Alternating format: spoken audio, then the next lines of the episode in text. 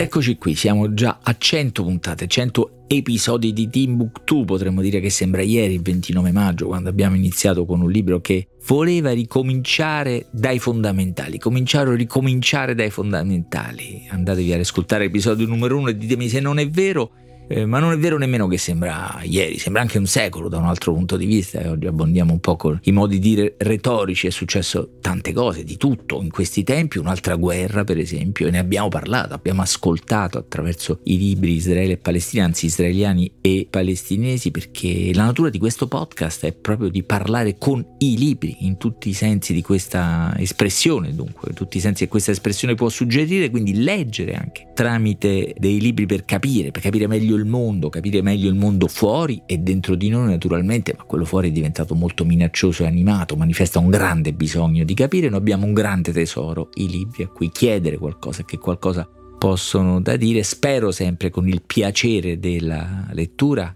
e il piacere di questo podcast.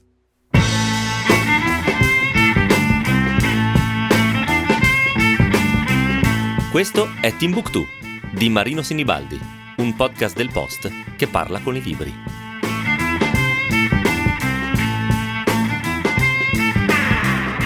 Oggi no, oggi dopo 100 giornate, 100 puntate passate a inseguire, a scovare l'ennesimo libro che può aiutarci a capire, a pensare, a parlare meglio, parliamo dei libri in sé, per così dire, anzi dei 100 libri in sé, cioè delle famose classifiche dei 100 libri che bisogna assolutamente leggere prima di morire o rileggere prima di morire o assolutamente nella vita per dirla più allegramente. Insomma, giochiamo col nostro anniversario, le 100 puntate, i 100 episodi di questo podcast per eh, recuperare qualcuna delle tante classifiche, liste che girano in rete con 100 libri irrinunciabili, mettiamola così, sono naturalmente piccoli tentativi di mettere ordine nel disordine di, di letture e passioni, le liste sono da sempre una delle attività preferite. Sui social, si tratta di esporre in qualche maniera le proprie preferenze e ovviamente discuterne, appassionarsi, accapigliarsi per la lista delle 100 canzoni più belle o dei 100 gol da non dimenticare. Poi si parla di libri, dunque la, la, essendo un linguaggio, una tecnologia che esiste da centinaia, migliaia di anni forse,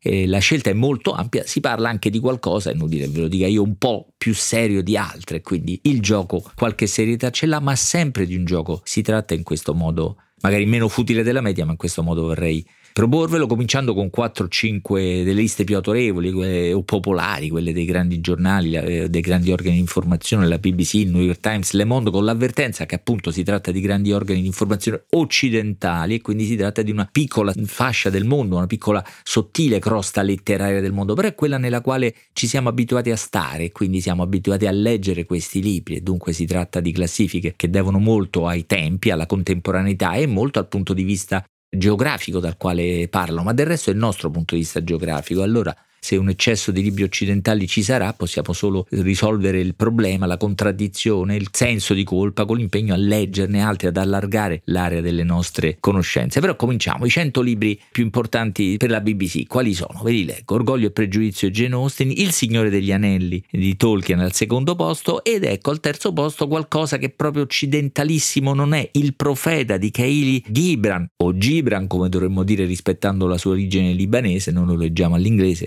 americano naturalizzato e dunque leggiamo chi Gibran, che vuol dire è un libro non occidentale, è un libro occidentalissimo ormai il profeta, immesso nelle nostre, tra l'altro con la sua capacità aforistica in rete dilaga la presenza di Gibran. È un caso di occidentalismo o esotismo forse più che di attenzione a un'altra letteratura, forse solo la prova che noi occidentali ah, ci abbiamo provato a leggere anche altro, ma non è semplice. Poi sotto c'è la Rowling, c'è Harry Potter naturalmente, ed ecco al quinto posto, se questo è un uomo di primo levi, in posizione eccezionalmente alta ed eccezionale se si considera che al sesto posto c'è la Bibbia. E a me questa cosa che Primo Levi sta un gradino sopra la Bibbia mi sembra ironica, come si dice, anche un po' divertente come giusto che accada con queste eh, liste, ma certo uno scrittore, Primo Levi, in posizione altissima, se si considera che al nono posto ci sono i Promessi Sposi di Alessandro Manzoni, al decimo la Divina Commedia di Dante Alighieri, al dodicesimo Lessico familiare di Natalia Gisburg, un gradino sopra l'opera completa di Shakespeare, cioè Natalia Gisburg sopra Shakespeare, sembra veramente una classifica molto rispettosa della letteratura italiana e volendo esagerare c'è il Giardino dei Finzi Contini al quindicesimo posto, il nome della rosa, il gatto pardo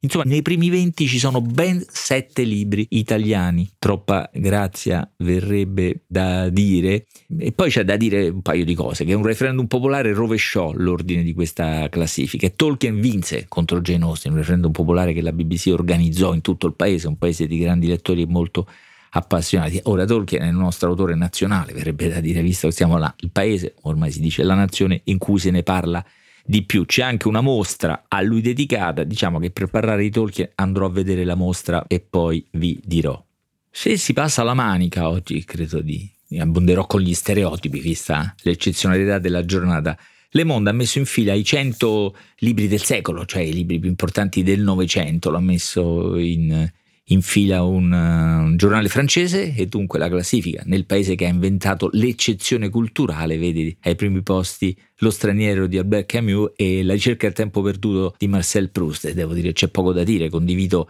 persino l'ordine, però un po' più di rispetto per le altre letterature. Al terzo posto c'è il processo di Kafka, ci mancherebbe, poi comincia una curiosa alternanza di libri francesi e, e diciamo anglosassoni. Il piccolo principe di Saint-Exupéry, La condizione umana di Monroe e Viaggio al termine della notte di e poi c'è Steinbeck con Furore e Hemingway con Chi suona la campana poi ricomincia l'alternanza o la prevalenza, no? Le Grand Mall, il Grand Mall di Alain Fournier, Boris Vian, La schiuma dei giorni, il secondo sesso di Simone de Beauvoir e, e, aspettando Godot di Samuel Beckett e l'essere nulla di Jean-Paul Sartre, un'alternanza un po' adolessionista, a mio avviso, nel mio gusto gli anglosassoni sono meglio. Ci fermeremo qui, no, perché scendiamo solo di un posto per trovare il primo italiano, che è il nome della rosa di Umberto Eco. Poi comincia un, una lista: Aldous Huxley, un gradino sopra Orwell, di questo bisognerà parlare. Dino Buzzati, tra i primissimi italiani, appena sotto l'Ulisse di Joyce, e poi sempre tra gli italiani, ma in posizioni non nobilissime, Moravia, Pirandello e Primo Levi. No, Beh, nobilissimo. Primo Levi, 57 è un gradino sopra il Signore degli Anelli di Tolkien. Primo Levi sopra Tolkien, accontentiamoci di questo. Se si passa invece l'oceano, ecco, ci divertiamo con gli stereotipi, beh no, c'è qualcosa che invece lo stereotipo lo, lo, lo confonde, lo nega addirittura, perché il New York Times, il grande giornale americano, appunto di quella letteratura molto più popolare, si dice di quella letteratura europea, ha messo in fila 100 libri del secolo recenti e con un'attenzione alla qualità sorprendente che appunto rovescia lo stereotipo di un paese, una letteratura più popolare e meno elitaria, perché c'è Ulisse di Joyce al primo posto, ci sono addirittura due Joyce ai primi tre posti c'è il ritratto dell'artista da giovane, in mezzo c'è Scott Fitzgerald, il grande Gatsby, che rivela il fatto che forse per l'epoca d'oro della letteratura sembrerebbe essere, sono più o meno coetanei, Scott Fitzgerald era un po' più giovane ma morirono quasi insieme, che l'epoca d'oro della letteratura per quella moderna, come si dice, un tempo modernista, i primi anni del Novecento, infatti al sesto posto c'è Faulkner, quasi contemporaneo, prima di lui Nabokov, Aldous Huxley con il Mondo Nuovo, ecco, Huxley è al quinto posto e Orwell 1984 al tredicesimo. Per noi è Orwell il grande capolavoro distopico, ma forse non è così. Di questi due libri occorrerà parlare perché sono due idee del mondo e forse anche del presente e del futuro diverse, molto adatte a come parla con i libri di Book questi due grandi libri. Però tra i due litiganti noi scegliamo il terzo perché c'è Kurvonekut al diciottesimo posto, c'è una posizione molto alta con Mattatoio numero 5. Abbiamo fatto appena in tempo a parlarne nell'episodio 99 di questo podcast. Più vicino a noi illibraio.it, autorevole, utilissimo eh, sito e praticamente giornale online, ha tentato una specie di super classifica, no? come le super medie dei, con, dei eh, sondaggi, mettendo online i 100 libri da leggere assolutamente, con una scelta cronologica. Comincia con l'Iliade di Omero, le tragedie Agamennone, Coeforo e Eumenidi di Eschilo, eh, tipo il re Antigone di Paccolono di Sofocle, Euripide, Le Mille e una notte, L'inferno di Dante, William Shakespeare, Don Chisciotte, Tristan Scendi, finisce con Jane Austen, onnipresente in tutte le classifiche al decimo posto. Noi ci potremmo fermare qui perché già bastano per una vita intera, una classifica che mette quasi spavento, però l'ordine cronologico consente di arrivare alla fine e vedere che ci sono autori molto contemporanei e molto importanti, De Lillo, la Rowling, Brady Stone Ellis e Pier Vittorio Tondelli. Ecco, questo è bello di questa classifica, che mette tra gli scrittori cui non si può rinunciare Pier Vittorio Tondelli. Può bastare per cominciare il gioco al quale vi invito naturalmente per così festeggiare i 100 puntate, i 100 episodi di questo podcast, però mi rendo conto che l'eccesso di, di subalternità al canone occidentale, come dicono i critici del canone occidentale, cioè di un'idea ristretta di letteratura legata alla nostra, pur grande tradizione. Qui siamo stati persino eccessivi, appunto, nel rispettare quella che è già la nostra tradizione. Allora, per temperare questa impressione o il nostro senso di vergogna o colpa, vi invito a usare quello che per me è il più prestigioso di questi, questi ten- giochi, di questi tentativi di mettere in ordine 100 libri a cui non si può rinunciare. I 100 libri migliori di sempre secondo il De Norske Boklubene, cioè il book club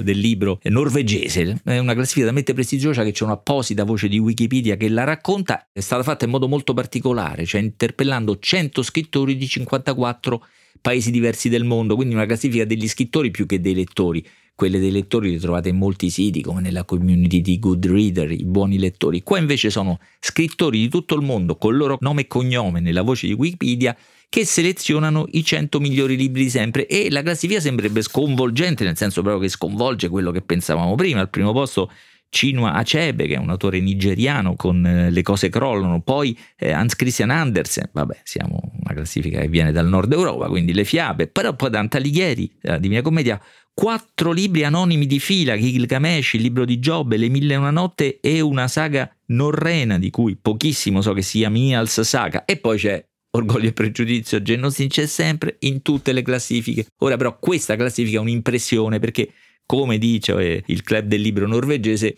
questi libri sono stati messi in ordine senza gerarchie, sono i 100 migliori libri di sempre senza gerarchie, con un'eccezione, e giuro che non l'ho scritta io, l'eccezione è che c'è un libro solo che sa sopra tutti e sopra tutte le gerarchie ed è il Don Quixote di eh, Cervantes. Però in questa classifica degli scrittori è interessante vedere che ci sono libri scritti in norreno, in sanscrito, in islandese, in ebraico, in accadico, quindi si esce un po' dal canone occidentale anglo, sassone, francese, tedesco, un po' italiano, si apre in altre letterature, gli italiani ci sono, scelti dagli scrittori sono lettori italiani diversi da quelli che abbiamo trovato in altre classifiche, e infatti c'è Leopardi e c'è magnifica. Sorpresa Elsa Morante, magnifica anche perché ci aiuta a chiudere nel modo migliore questa puntata del tutto giocosa che apre una sfida, quella se volete di partecipare a individuare 100 libri che davvero dobbiamo leggere prima di morire, ai quali non possiamo